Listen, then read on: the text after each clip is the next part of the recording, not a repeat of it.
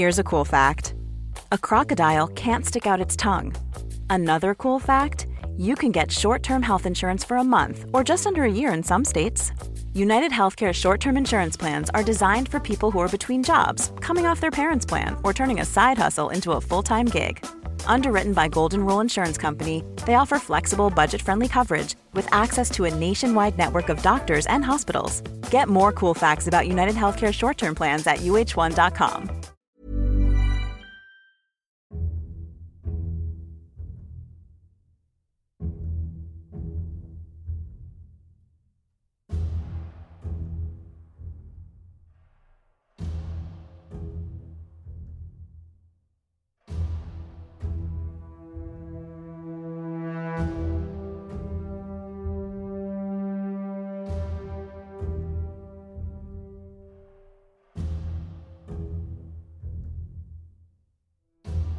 Hello and welcome to A History of Europe Key Battles.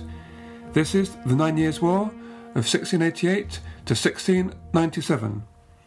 Part 1 of 2. The background.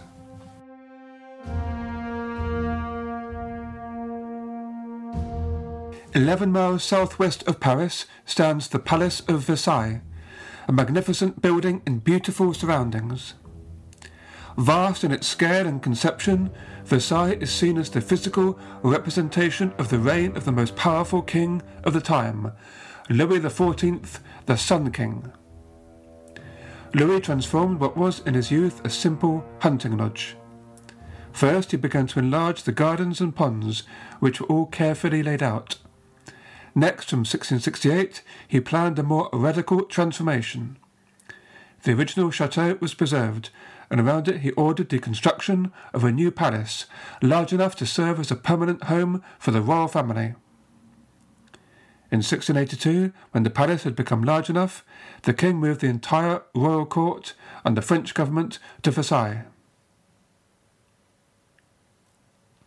The king diverted 5 to 10 percent of state income to pay for the constructions, and therefore a considerable tax burden on his people. Much of the expense went on luxuries such as silver furniture and deliberately ostentatious features designed to magnify the king's glory.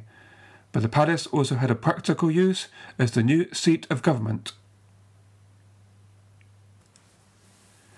The palace was just one part of a massive project of glorifying France, personified by Louis as a warrior king, father of his people, and Rex Christianissimus, or most Christian king.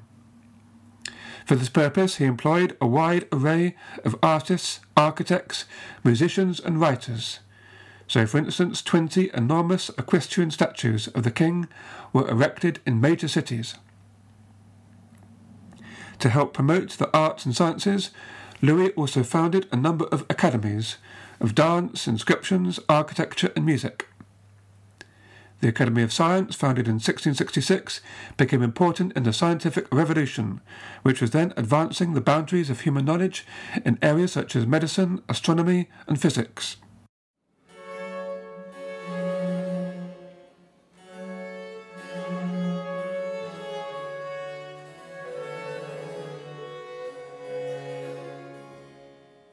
Louis XIV has become the historical embodiment of the style of absolutist government where the monarch personally directs all matters of state as he or she sees fit, with authority given as a divine right rather than bound by laws or constitution.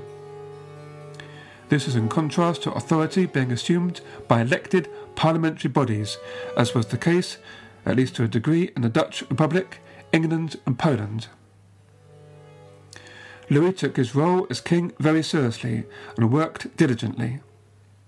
His main motivation as an absolutist monarch was the achievement of glory, which translates as renown, reputation, or prestige.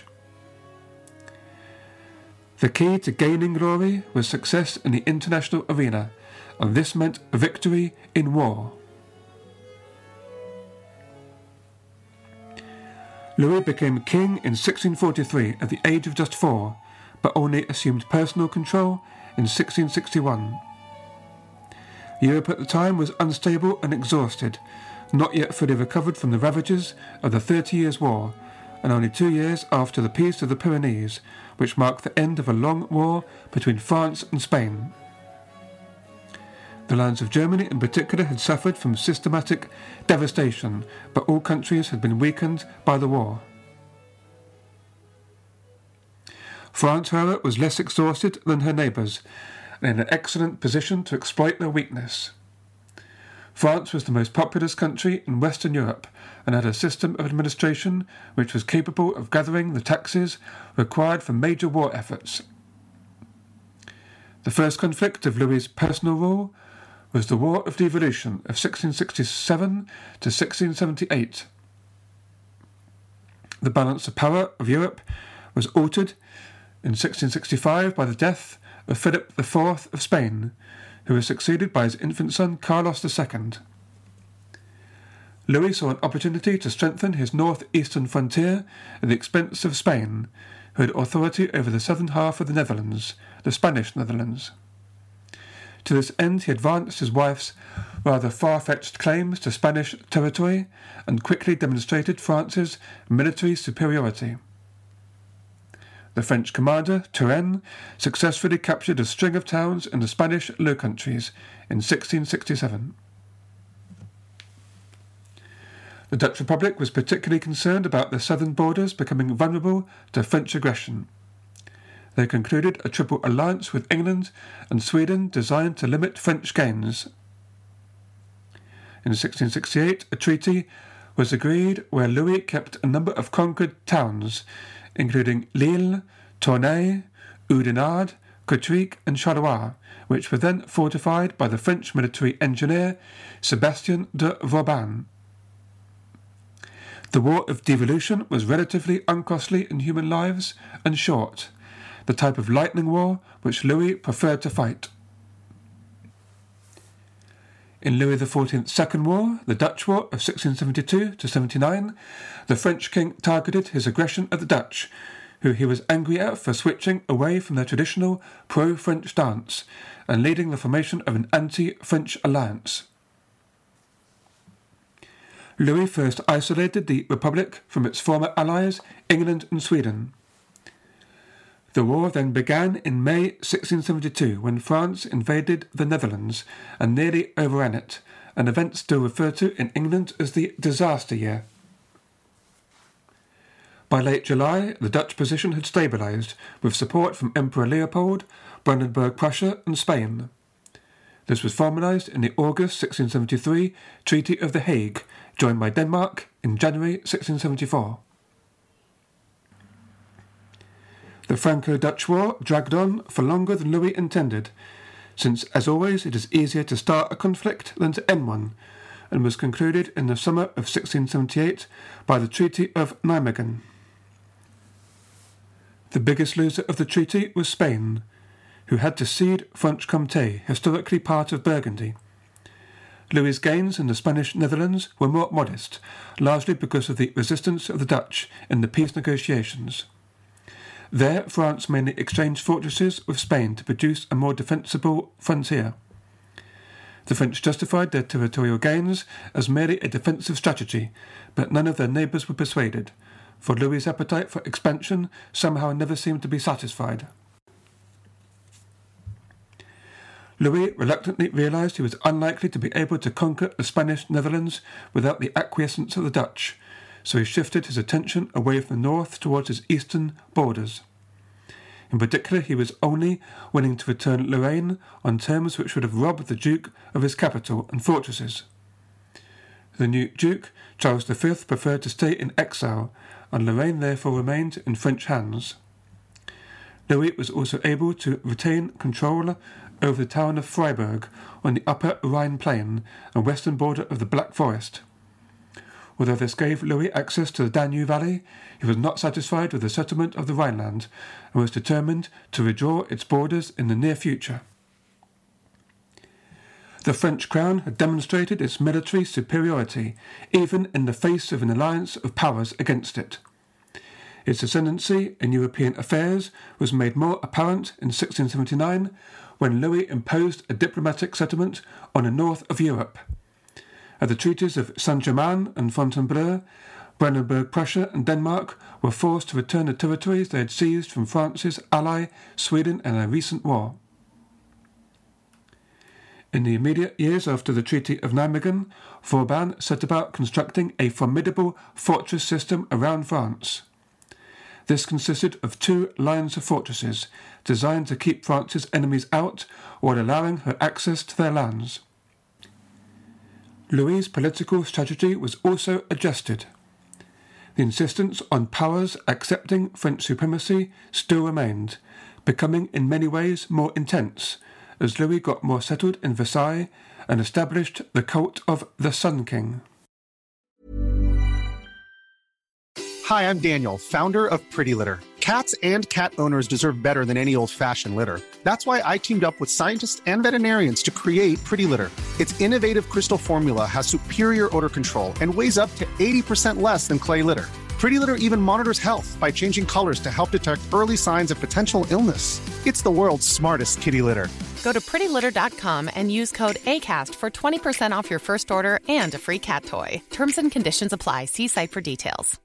Life is full of awesome what ifs, and some not so much, like unexpected medical costs. That's why United Healthcare provides Health Protector Guard fixed indemnity insurance plans to supplement your primary plan and help manage out of pocket costs. Learn more at uh1.com.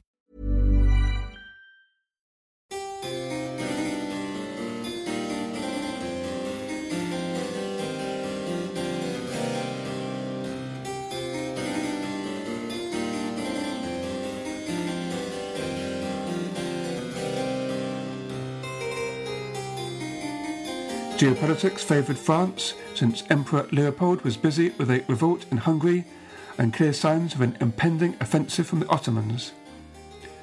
William of Orange was locked in a domestic struggle, and King Charles II of England was generally pro French. According to David Maland, Louis became less careful about trying to cultivate a European opinion by propaganda and diplomacy. Instead, he purchased support contemptuously with bribes or threats of force, while at the same time trying to avoid open war. As a result, where individual decisions could be justified in terms of national security, their cumulative effect on European opinion was to convey an impression of rampant aggression. In short, the quote, reunion policy was a calculated gamble that the German princes would sooner accept the loss of some territory than risk another war with France. Louis embarked on a round of legal chicanery, the policy of so called reunions, which meant seizing any territories which could be claimed as feudal dependencies of the new acquisitions of 1678. John Lynn writes in his book on the Wars of Louis XIV how treaty language of the day was intentionally imprecise. For example, it commonly granted one party, particular town or district, and, quote, its dependencies, unquote, leaving the parties involved to work out in detail what dependencies were actually involved. The treaties around the regions of Alsace were particularly open to interpretation, a fact taken advantage of by Louis when he used intimidation to assert control there. By August 1680, Louis secured his hold on all of Alsace, with the exception of the city of Strasbourg.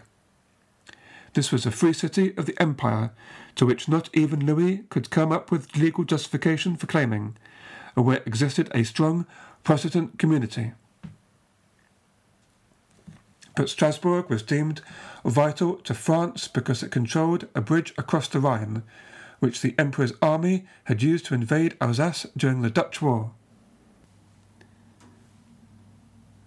Strasbourg surrendered without a fight when French massed troops outside the city and threatened all would be burnt and put to the sword if they did not submit. Having fallen into French hands, Louis demanded that the Protestant church be returned to Catholic worship, causing local insult. Meanwhile, Louis also made further gains in the province of Metz in the Spanish Netherlands using threats of force. On the same day Strasbourg fell to the French, the 30th of September 1681, Louis's troops entered the fortified town of Casale, which stood on the banks of the river Po, about 40 miles east of Turin, in Italy. Rather than the policy of reunions, Louis acquired this key location with a substantial payment to its owner, the Duke of Mantua. This action, together with the possession of the fortress of Pinerolo in Piedmont, allowed France to pin down the Duchy of Savoy, whose duke effectively became a French vassal, and to threaten the Spanish Duchy of Milan. The next target for Louis was Luxembourg, the intention being to add the city to what they had already seized in the Moselle Valley, an important access route to and from northeastern France. The Holy Roman Emperor Leopold I and the Austrian court wanted to act, but effective resistance to France required the support of the major German princes, and this was not forthcoming. Six of the eight electors were allied in some way to France, who used a mixture of subsidies and intimidation to keep them on side. The position of the French king was now so strong that he was beginning to believe he might have enough support to achieve the election of a French candidate, possibly even himself as emperor if Leopold died. One of Louis's main aims was to undermine the emperor. He therefore actively supported Hungarian rebels who were resisting Viennese authority, encouraged the Turks to attack Austria, and tried to persuade Christian leaders across Europe not to help Leopold if he were attacked. Resistance against French expansionism was led by William of Orange, Louis's most resolute enemy, but he was unable to unite the German princes. The sentiment began to shift in 1683 when Vienna survived the siege by the Ottomans. Several German princes answered the call from Pope Innocent III to defend Christendom against the infidels. The French king was notably absent and only agreed a brief suspension of hostilities.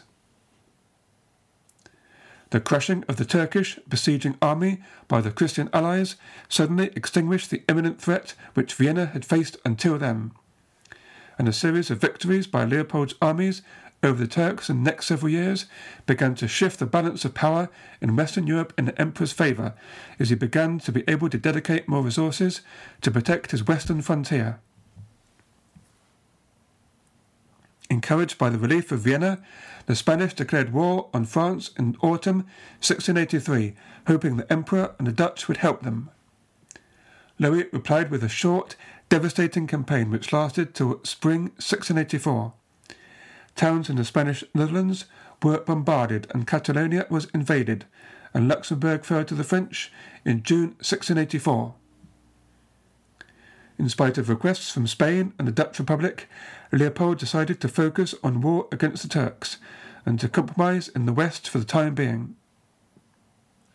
The French also responded by attacking Spain's ally in Italy, Genoa, bombarding them with firebombs from their ships in May 1684 destroying two thirds of the city. A truce was agreed at Regensburg in August 1684, which led to peace between France and Spain and a temporary settlement in the Empire. France was allowed to retain its newly acquired reunions as well as Strasbourg and Luxembourg. This year perhaps marked France's high point as the dominant power of Western Europe. This was also a successful period of French expansion overseas. This was spearheaded by missionary activity such as in Cochin, China, and Siam. In West Africa, French explorers opened up the hinterland between Senegal and Niger, and in America, French explorers founded a new colony which they named Louisiana after their king. The next years, however, saw a more concerted effort of France's neighbours to resist her expansionism. A factor which contributed to this was Louis's revocation of the Edict of Nantes in 1685, which hitherto had protected to some extent the rights of Protestants in his kingdom. John Lynn writes that the Protestant community in France had demonstrated its loyalty to the French Bourbon monarchy since the end of its last rebellion in 1629 no longer did Huguenots pose a threat to political unity. Yet the new Edict of Fontainebleau banned any Protestant religious gatherings and ordered all Protestant churches to be razed. and Huguenots were not allowed to emigrate from France. Men caught fleeing would be condemned to serve on galleys, and women sent to prison. And in order to prevent the flight of Huguenots in the south of France, Louis brutally attacked the Vaudois, a small Protestant community just across the French border in Piedmont. The Calvinist ruler of Elector of Brandenburg, Frederick William, was incensed, and in response he issued an edict of his own, which invited Huguenot refugees to settle in Brandenburg. Many Huguenots did manage to leave France and contributed to the economies of their new homes in England, the Dutch Republic and Brandenburg. Louis failed to persuade the veteran commander, the Duke of Schomberg, to abjure his Protestant faith, but made an exception and allowed him to leave France, where he later fought against the French in Ireland. Also in 1685, William of Orange persuaded Frederick William of Brandenburg to a treaty with the Dutch Republic. Dutch subsidies reduced Brandenburg's reliance on French payments, and the next year the Great Elector formed an alliance with the Emperor as well. Leopold's military successes against the Turks put him in a much stronger position to coax the German princes into an alliance, for he was able to portray himself as the champion of Christendom, unlike Louis, who had refused to help. Almost overnight, the French king's support in Germany disintegrated, and he was branded the Christian Turk. Saxony and Bavaria moved into Leopold's camp, and the Bavarian elector, Max Emanuel, married the emperor's daughter in 1685 and became one of the imperial commanders in the east. Then in 1686, the emperor brought together his allies into the League of Augsburg, to which Spain and Sweden were also affiliated. Although the League was purely defensive in nature, the German princes of Swabia and the Rhineland, those closest to the French border, declined to join for fear of provoking France, hoping neutrality would tide them over until French ambitions waned. Louis' attacks on his various neighbours and his attempt to alienate Emperor Leopold would backfire and cause lasting damage to France's international position.